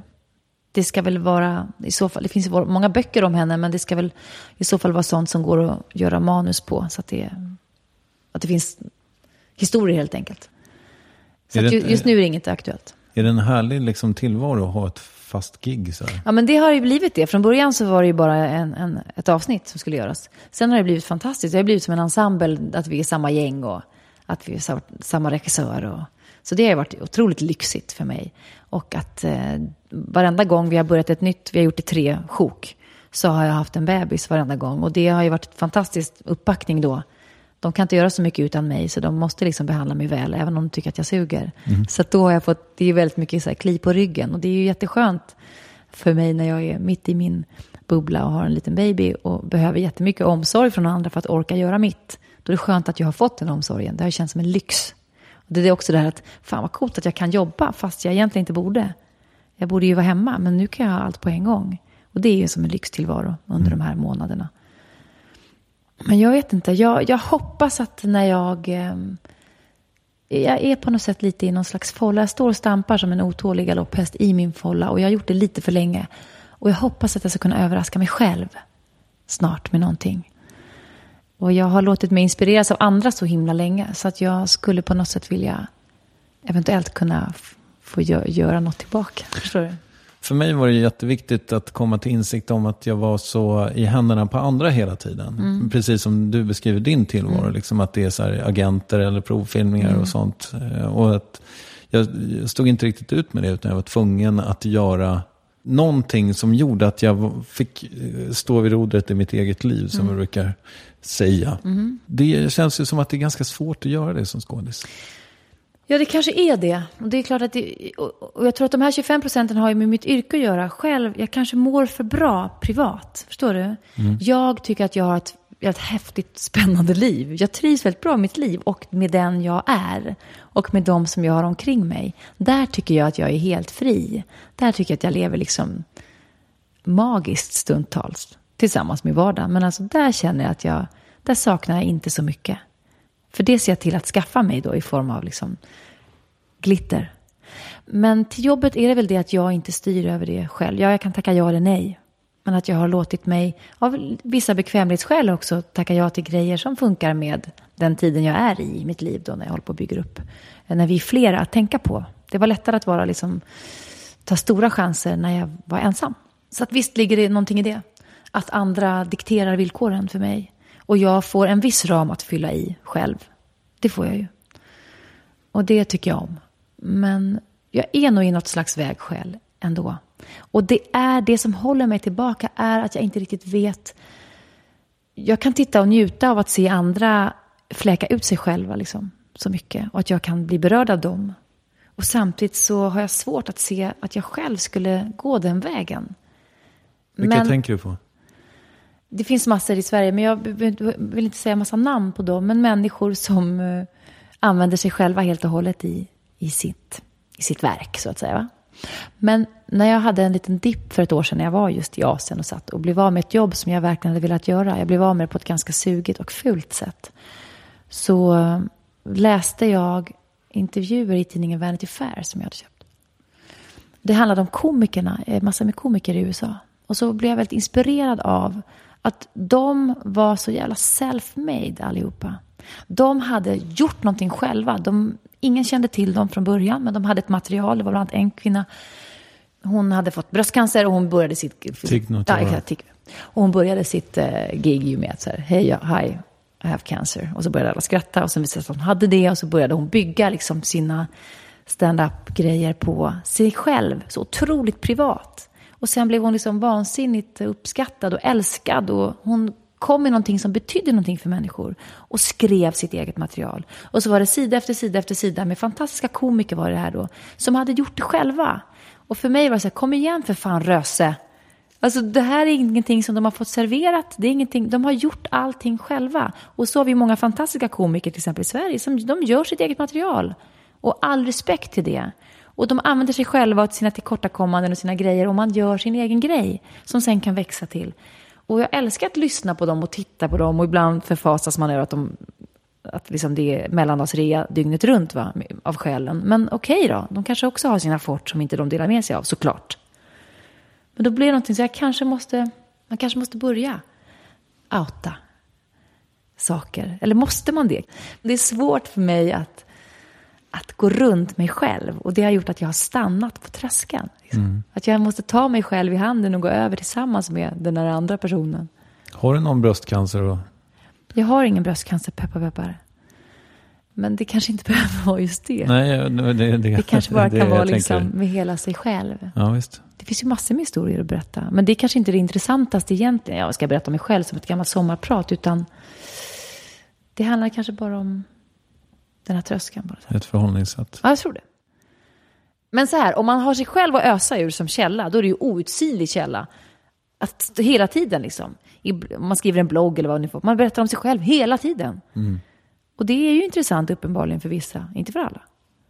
Men det är väl det att man ska ta sig då på så stort allvar som man anser att det som är ens eget privata skulle intressera någon annan människa. Och än så länge har jag inte tagit det utrymmet liksom på det sättet, förutom i vissa intervjuer. Det känns som det, luften är full, nästan förorenad av allas privata berättelser. Så jag vet inte om det finns plats för en till. Du känns ju så otroligt sund. Är du det? Vad menar du? Du, eh, du verkar äta bra, du har ingen dator. Det såg jag som ett eh, sundhetstecken. Du berättade på vägen hit att du tränar och har tränat väldigt mycket i perioder. Ja, men nu var det något år sedan. Men jag har gått två gånger nu. Det är skitjobbigt två gånger på ett år. Så, men visst, jag vet ju hur man ska leva hälsosamt. Ja, men jag är sund. Häller du chips direkt från påsen ner i gommen ibland? Nej, det gör jag inte. Jag käkar nog chips. Nej, men det, det känns helt ointressant. Det är klart att, man har, att jag har mina laster och har haft perioder med, med för mycket laster på, på olika sätt. Vadå för laster? Alltså röker du och sådana grejer? Ja, det gör jag ibland. Men eh, ytterst sällan. Ytterst sällan. Nu har jag inte gjort det på väldigt, väldigt länge. Men eh, det har ju hänt. Jag har feströkt och sådär. Såklart jag rökt ibland. Det är, det är väl inte såklart? Nej, men jag har ju växt upp höll jag på att säga. Jag är från Skärholmen för fan. Det är mm. klart att det har hänt grejer. det är väl klart att det har hänt grejer. Så att, eh, ja, jag har en hel bild och jag lever giftfritt. Det betyder inte att allt i mitt liv har varit liksom giftfritt på något sätt. Men det kan ju vara resultatet av saker. Nej, men jag har också en så, jag har ju så växt upp i ett, det var verkligen bara linser, det var liksom hemsytt, det var hembakt. Det var definitivt liksom ingen marmelad från Sydafrika, inte, utan det bojkottade vi. Mina föräldrar var och är väldigt sunda. Så att det har jag med mig. Jag tycker det är idiotiskt liksom, med mycket grejer som finns i vårt samhälle. Som, om det ska vara rätt och det ska vara bra mat. Och, men det är ju mer sunt. Det andra är bara snuskigt. Du ser, hela ämnet dör. Hur ska man prata med någon som är en sund människa? Som inte ens har sniffat lim. och, som och som inte har en målbild. Och som inte har misshandlat någon. Och som inte ens har så här, lagt upp sin blöja på Instagram. Jag vet inte vad vi ska prata om då. Alltså jag är inte orolig för att vi inte har materialet om man säger så. Nej. Du hittade någonting som var liksom bara ditt i teatern, sa du. Mm. Vilken var drivkraften? Kan du beskriva din drivkraft? Alltså känslan är att jag har fått mig tillskansat. Nej, men känslan är att jag är en person som ska berätta saker för andra. Det är nog det. Jag har det helt naturligt i mig. Jag har haft det helt naturligt i mig sedan jag var liten. Berättaren, helt enkelt. Om det skulle finnas ett Cluedo-spel med olika stereotypa roller och det fanns någon som var berättaren, då skulle det vara jag. Så på något sätt. Tuppen i Robin Hood. ja, det är jag. Nej, men alltså på något sätt så här, jag, jag lärde mig läsa när jag var fyra år. Och så började jag med, alla, började med berättelserna. Att liksom, det var min grej med sagorna och med berättelser. Det är totalt min grej. Och det kändes helt naturligt att stå inför andra. Och jag satte upp mina egna julspel som folk bara hatade att se. Men det fanns en drive, en, en total självklarhet. Jag försökte beskriva innan att det var en, en, en lugn övertygelse om att det är det här jag ska ägna mitt liv åt. Jag var fullt övertygad och helt förvissad om att det är skådespelare som jag är. Även när jag är sju år och skriver det i mina vänners bok. Jag är skådespelare. Det är jag. Det är det som jag ska göra. Man kan ägna sitt liv åt olika saker. Mitt liv är menat att jag ska förmedla eh, känslor och eh, tankar om livet till andra. Jättehögtravande, jättepretto, men gärna för mig. Det är det jag är bäst på. Du kan slänga till mig vilken köttbit som helst och jag kan förmedla den till någon annan. Och att jag har en förmåga att känna av människor väldigt väl och känna, liksom, leva mig in i saker. Då får jag väl använda det till någonting som där det passar bäst. Så min drivkraft är nog att få gå upp helt och hållet i de här ödena som jag på något sätt gör. Det är min drivkraft. Och den responsen som man får stundtals är helt överväldigande när det förändrar människors liv. För det gör det. Jag skulle kunna ta med mig bunten av brev som jag har hemma, eller får, varannan vecka eller nu har jag inte varit på teater mer än ett halvår. Och det är så otroligt mycket respons som man får bara på den här lilla föreställningen som vi gör. Som är väldigt liksom regional i Stockholm city. Men hur människor ändå reser från olika städer och kommer. Och det är bara i det här lilla landet Sverige. Men ändå berättar om saker som har hänt dem. Och hur de har orkat vidare så här, för att man har gjort någonting som de har sett. Och få folk att skratta och känna och gråta. Ja, jätteklichéer, men de är klichéer för att de är sanna. Det är min uppgift. Jag är jättebra på det. Jag har fått språket helt enkelt. Det är min grej. Det kanske inte verkar så när jag sitter här och inte kan formulera mig, men det har jag. Det tycker jag nog att du har kunnat. Mm. Är du orolig för världen? Inte så att jag går runt och är orolig för världen, nej. Men jag är medveten om eh, den stundande miljön, katastrofen och så vidare. Däremot så kan jag nästan inte uthärda att ta del för mycket av människoöden. Sådär som vi då menar jag liksom verkligen inzoomade människoöden. Som pojken i Syrien eller när vi får det till oss. Liksom. Att läsa eller se det på tv, jag klarar nästan inte av det. För mig är det outhärdligt. Jag kan ligga vaken på kvällarna och tänka på det och typ börja gråta. Det, är liksom, det, det kan jag nästan inte klara av. Alltså måste jag göra någonting åt det på det sätt jag kan. Vad det nu är. Att liksom engagera mig eller skänka eller jobba med Unicef som jag gör. Alltså jag, det klarar jag nästan inte av. Men det är människorna, det är inte världen. Men jag har gott hopp ändå. Också. ja. Ja, man måste göra det man kan. Man måste göra någonting. Man måste verkligen göra någonting. Jag skulle vilja slå, man ska inte slåss, men jag har ju, det har hänt. Men jag skulle verkligen vilja skaka om många. Men du, du sa ju tidigare att du inte har misshandlat någon. Jo, det har jag. Okej. Men det var ju länge sedan, så det är preskriberat. Jag har slagits jättemycket, men eh, nu gör jag inte det. Men jag har eh, jobbar med impulsen. Jag skulle ofta vilja slå någon rakt i ansiktet. Och funderar ofta hur det känns typ, att sticka någon rakt in mellan revbenen med en kniv. Alltså jag undrar hur det känns, jag undrar hur det låter och så. Jag tänker mycket på sådana saker. Men det gör jag såklart inte. Men jag har, eh, får jobba med en impulskontroll. Min första impuls om det händer någonting, det är att slåss. Jag gör någon annan, liksom mot någon annan. Om någon gör något mot mig så vill jag slåss tillbaks. Men det, det får man inte göra. Det, har det ska man inte göra. Men när gjorde du det senast då? Slog någon? Nej, det var länge sedan. Men jag gjorde faktiskt... Eh, det var någon snubbe som fick sig en smäll. Men det, när var det? Det var lustigt. Vi pratade ju om München förut. När jag spelade in den här grejen med, Spielberg. För då var jag inte i Sverige. Det var lättare då. Det var en idiot på ett sånt här... Eh, det finns väldigt mycket badhus och sånt i Budapest. De är kända för sina källor. Och då var jag på ett sånt. Och då var det en snubbe som eh, inte riktigt visste vad som var mitt och ditt vad det gäller kroppen. Och då så slog jag honom i ansiktet. Det var jätteskönt. Det, det förstår jag. Men det blev en ganska hotfull stämning. Och jag hade bara badkläder på mig och det kändes inget skönt. Jag kände mig oskyddad. Men då slog jag honom. Men det var självförsvar kan man säga. Jag slogs väldigt mycket när jag var liten. Och det ligger direkt kvar. Så det måste man ju jobba bort. Har du slagit din man någon gång? Nej, det har jag inte. Jag knuffat honom en gång, när vi, men knuffat till lite grann. Men jag har inte slagit honom. Det skulle jag aldrig göra. Jag skulle aldrig slå mina barn, jag skulle aldrig slå någon nu. Men den här mannen som var på mig, honom skulle jag gärna slå igen. Eller skalla, eller så här, jättegärna. Men han fick eh, direkt nog. Jag tycker det är läskigt med våld också. Men jag menar, det är som en impulskontroll som man har. Alltså som, eh, du vet, om, någon, om du gör illa dig så vill du ju slå den som gör illa dig. Nej, Nej, jag har inte den. har du inte? Jag har noll självbevarelsedrift. Men det är kanske en bra själv... Alltså jag... Men det är mer så här reptilkänsla.